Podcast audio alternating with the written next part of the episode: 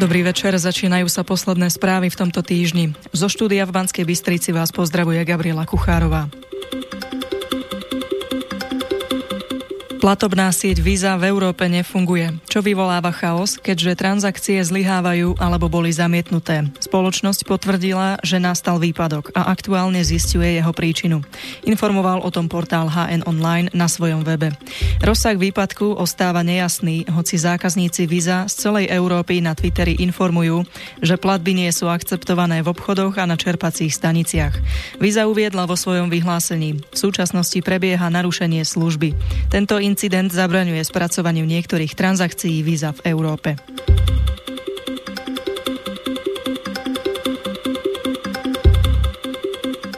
Prípad Juraja H. z Dunajskej stredy, ktorý mal ešte minulú sobotu nad ránom sotiť na zem cudzinca z Filipín, ktorý obraňoval dvojicu obťažovaných žien, prevzala po zásahu generálnej prokuratúry Krajská prokuratúra v Bratislave. Uviedla to hovorkyňa generálnej prokuratúry, podľa ktorej by sa mala sprísniť právna kvalifikácia v trestnom stíhaní. Po konzultácii s generálnou prokuratúrou trestnú vec okamžite prevzala Krajská prokuratúra v Bratislave, ktorá bude vykonávať dozor s tým, že trestné stíhanie bude vedené pre podstatne závažnejšiu právnu kvalifikáciu, oznámila hovorkyňa generálnej prokuratúry. Príslušné spisové materiály v predmetnej trestnej veci podľa nej preskúma prokurátor generálnej prokuratúry. Napadnutý Filipínec, ktorý sa snažil zabrániť obťažovaniu dvoch žien, následkom zranení podľahol. Vo štvrtok 31.5. zomrel v Ružinovskej nemocnici v Bratislave. Informoval o tom portál teraz.sk. Polícii sa podarilo krátko po incidente zadržať a obviniť útočníka. Prokurátor okresnej prokuratúry nevidel v tomto prípade dôvod na väzbu a muža prepustil na slobodu.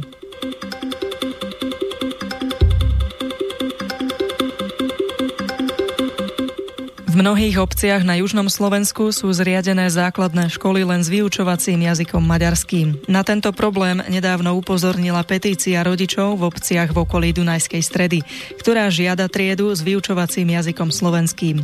Regionálni politici, ako aj ministerstvo školstva a poslanci Národnej rady v reakcii deklarovali, že problém budú riešiť. Avšak konečné slovo má vždy obec, ktorá je zriadovateľom základných škôl. Ako v prvej obci sa miestni poslanci zaoberali petíciou a zriadením slovenských tried v Rohovciach, kde ale nedošlo k názorovej shode. Hlavné správy informovali, že obecné zastupiteľstvo v Rohovciach odmietlo petíciu za otvorenie tried pre slovenských žiakov na maďarskej základnej škole. Starosta obce uviedol, že problémom by sa malo detailnejšie zaoberať nové vedenie obce po najbližších komunálnych voľbách.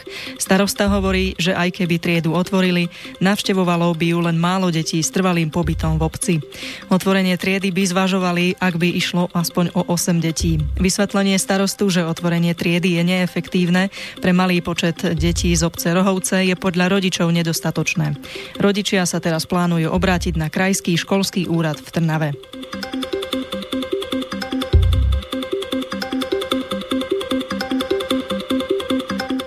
Európska únia chce Nemecku v ďalšom rozpočtovom období zaplatiť okolo 4,5 miliardy eur na vyrovnanie nákladov spôsobených vlnou utečencov. Podľa informácií, ktoré priniesla agentúra TASR, s odvolaním sa na piatkové vydanie denníka Frankfurter Allgemeine Zeitung by Berlín mal dostať 2800 eur za každého človeka z nečlenskej krajiny Európskej únie, ktorý prišiel do Spolkovej republiky od roku 2013. Do sumáru sa nezarátajú tie osoby, ktoré medzičasom krajinu opustili.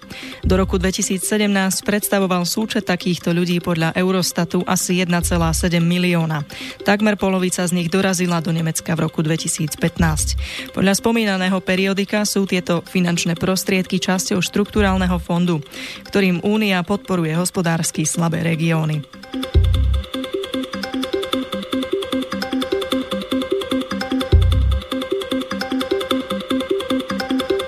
Agentúra TASR priniesla informáciu, že nemecká spolková krajina Bavorsko v piatok oficiálne zaviedla povinnosť osadiť kríže pri vchodoch do všetkých štátnych budov.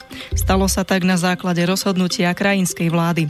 Podľa krajinského premiéra kríže v štátnych budovách nemajú byť vnímané ako náboženské symboly, ale ako jasné vyjadrenie bavorskej identity a kresťanských hodnôt.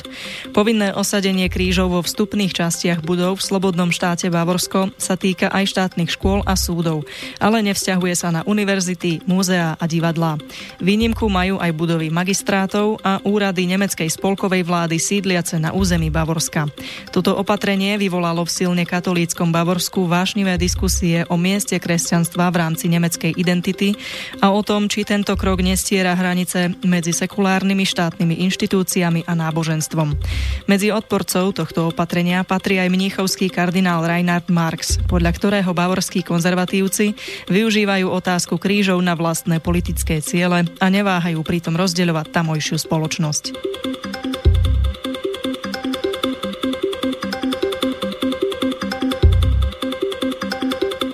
V Katalánsku po 7 mesiacoch končí priama správa Madridu. V piatok vyšiel v oficiálnom vestníku menovací dekret, ktorý vo štvrtok potvrdila španielská vláda. Katalánsky ministri sa tak môžu ujať svojich úradov. Priamu správu Madrid nad autonómnym regiónom zaviedol v Lani, koncom októbra kvôli snahám katalánskej vlády o odtrhnutie sa od Španielska. Nový katalánsky premiér Kim Tora, ktorý patrí tiež k separatistom, zložil prísahu už 17. mája a pár dní na to vymenoval svoj kabinet. Madrid prevzal priamu správu Katalánska so súhlasom Hornej komory španielského parlamentu. Potom španielská vláda vyhlásila v Katalánsku voľby do regionálneho parlamentu, v ktorom však opäť získali väčšinu separatistické strany. Kým tým trvalo niekoľko mesiacov, kým navrhli kandidáta na katalánskeho premiéra, ktorý mohol byť zvolený. Ktorá bol prvým kandidátom, ktorého španielská prokuratúra neobvinuje zo vzbury.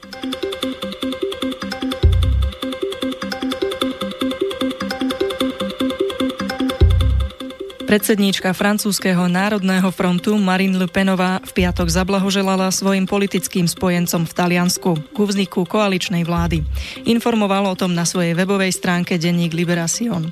Le Penová vyhlásila, že vytvorenie plnohodnotného vládneho kabinetu s účasťou Ligy Severu a Hnutia piatich hviezd je víťazstvom demokracie nad zastrašovaním a vyhrážkami Bruselu.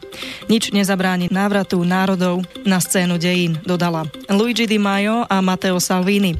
Lídry Hnutia piatich hviezd a Ligy Severu vo štvrtok neskoro večer oznámili, že dosiahli novú dohodu o koaličnej vláde potom, ako dospeli ku kompromisu s prezidentom Sergiom Mattarellom, ktorý žiadal záruky, že Taliansko zostane v eurozóne.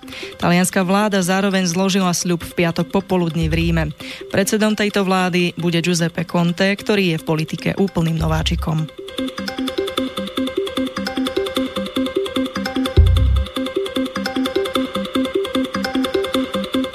Rakúsky vicekancelár Heinz Christian Strache navrhuje zásadnú reformu EÚ. Výrazne by obmedzil jednu zo základných slobod únie, a to voľný pohyb osôb.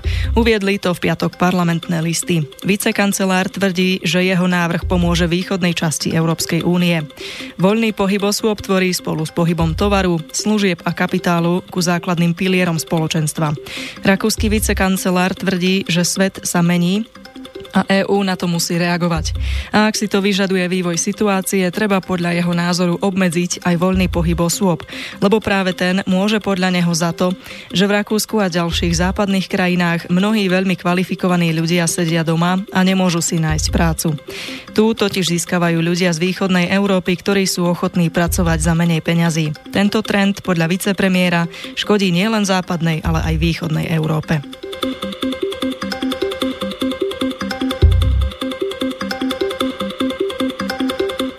Litva a Rumunsko podľa rozsudku Európskeho súdu pre ľudské práva porušili európsky zákaz mučenia tým, že na svojom území nechali operovať americkú CIA.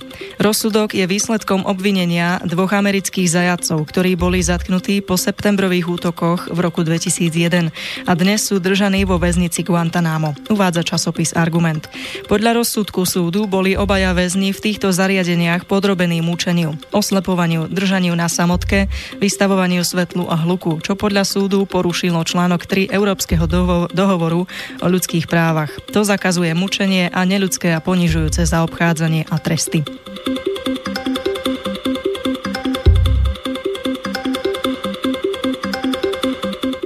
Ukrajina poskytne ochranu 30 osobám, ktoré žijú na jej území a v ich prípade existuje obava, že by sa mohli stať obeťami ruských tajných služieb. Podľa TASR to vo štvrtok večer uviedol ukrajinský generálny prokurátor Jurij Lucenko. Tento krok súvisí s prípadom ruského novinára Arkadia Babčenka, o ktorého vražde informovali v útorok ukrajinské úrady i médiá. O deň neskôr minister vnútra Vasil Hricak uviedol, že vražda tohto kritika kremelskej politiky bola zinscenovaná zverejňovaná a správa o nej bola súčasťou operácie tajnej služby, ktorej cieľom bolo zabrániť atentátu na Babčenka. Podľa hovorkyne Ruského ministerstva zahraničných vecí Marie Zacharovovej zinscenovanie Babčenkovej vraždy bolo pokusom vyprovokovať ďalšie vyhostenie ruských diplomatov zo západných krajín.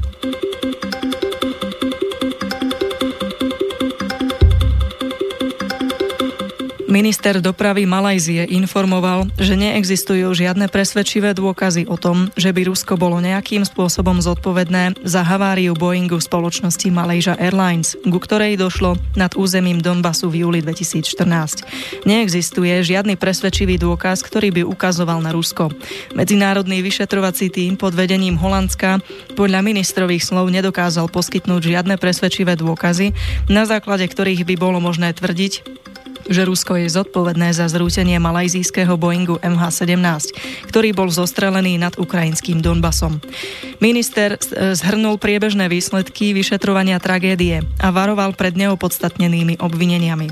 Zároveň zdôraznil, že ďalšie kroky Malajzie budú brať do úvahy už len výlučne nezvratné dôkazy.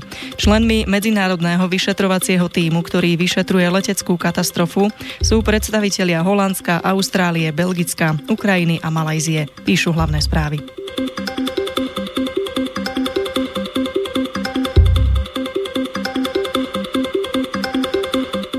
Kremel v piatok odsúdil zinscenovanie vraždy ruského novinára Arkadia Babčenka Ukrajinou a žiadal poprednú európsku organizáciu na ochranu ľudských práv, Radu Európy, o podniknutie krokov. Uviedli to dnes hlavné správy.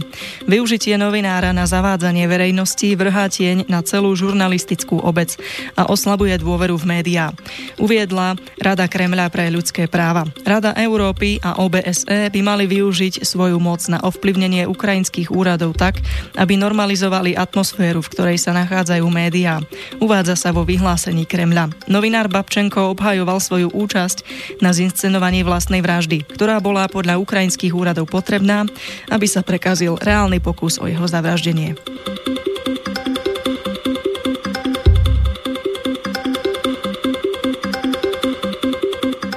Bielorusko zatiaľ nepočíta s umiestnením cudzej ruskej vojenskej základne na svojom území. Povedal to bieloruský minister zahraničia v Bruseli, informovala agentúra Reuters. Napriek tomuto vyhláseniu krajina by mohla názor zmeniť napríklad v prípade, keby Poľsko hostilo stálu vojenskú základňu USA, uviedol časopis Argument.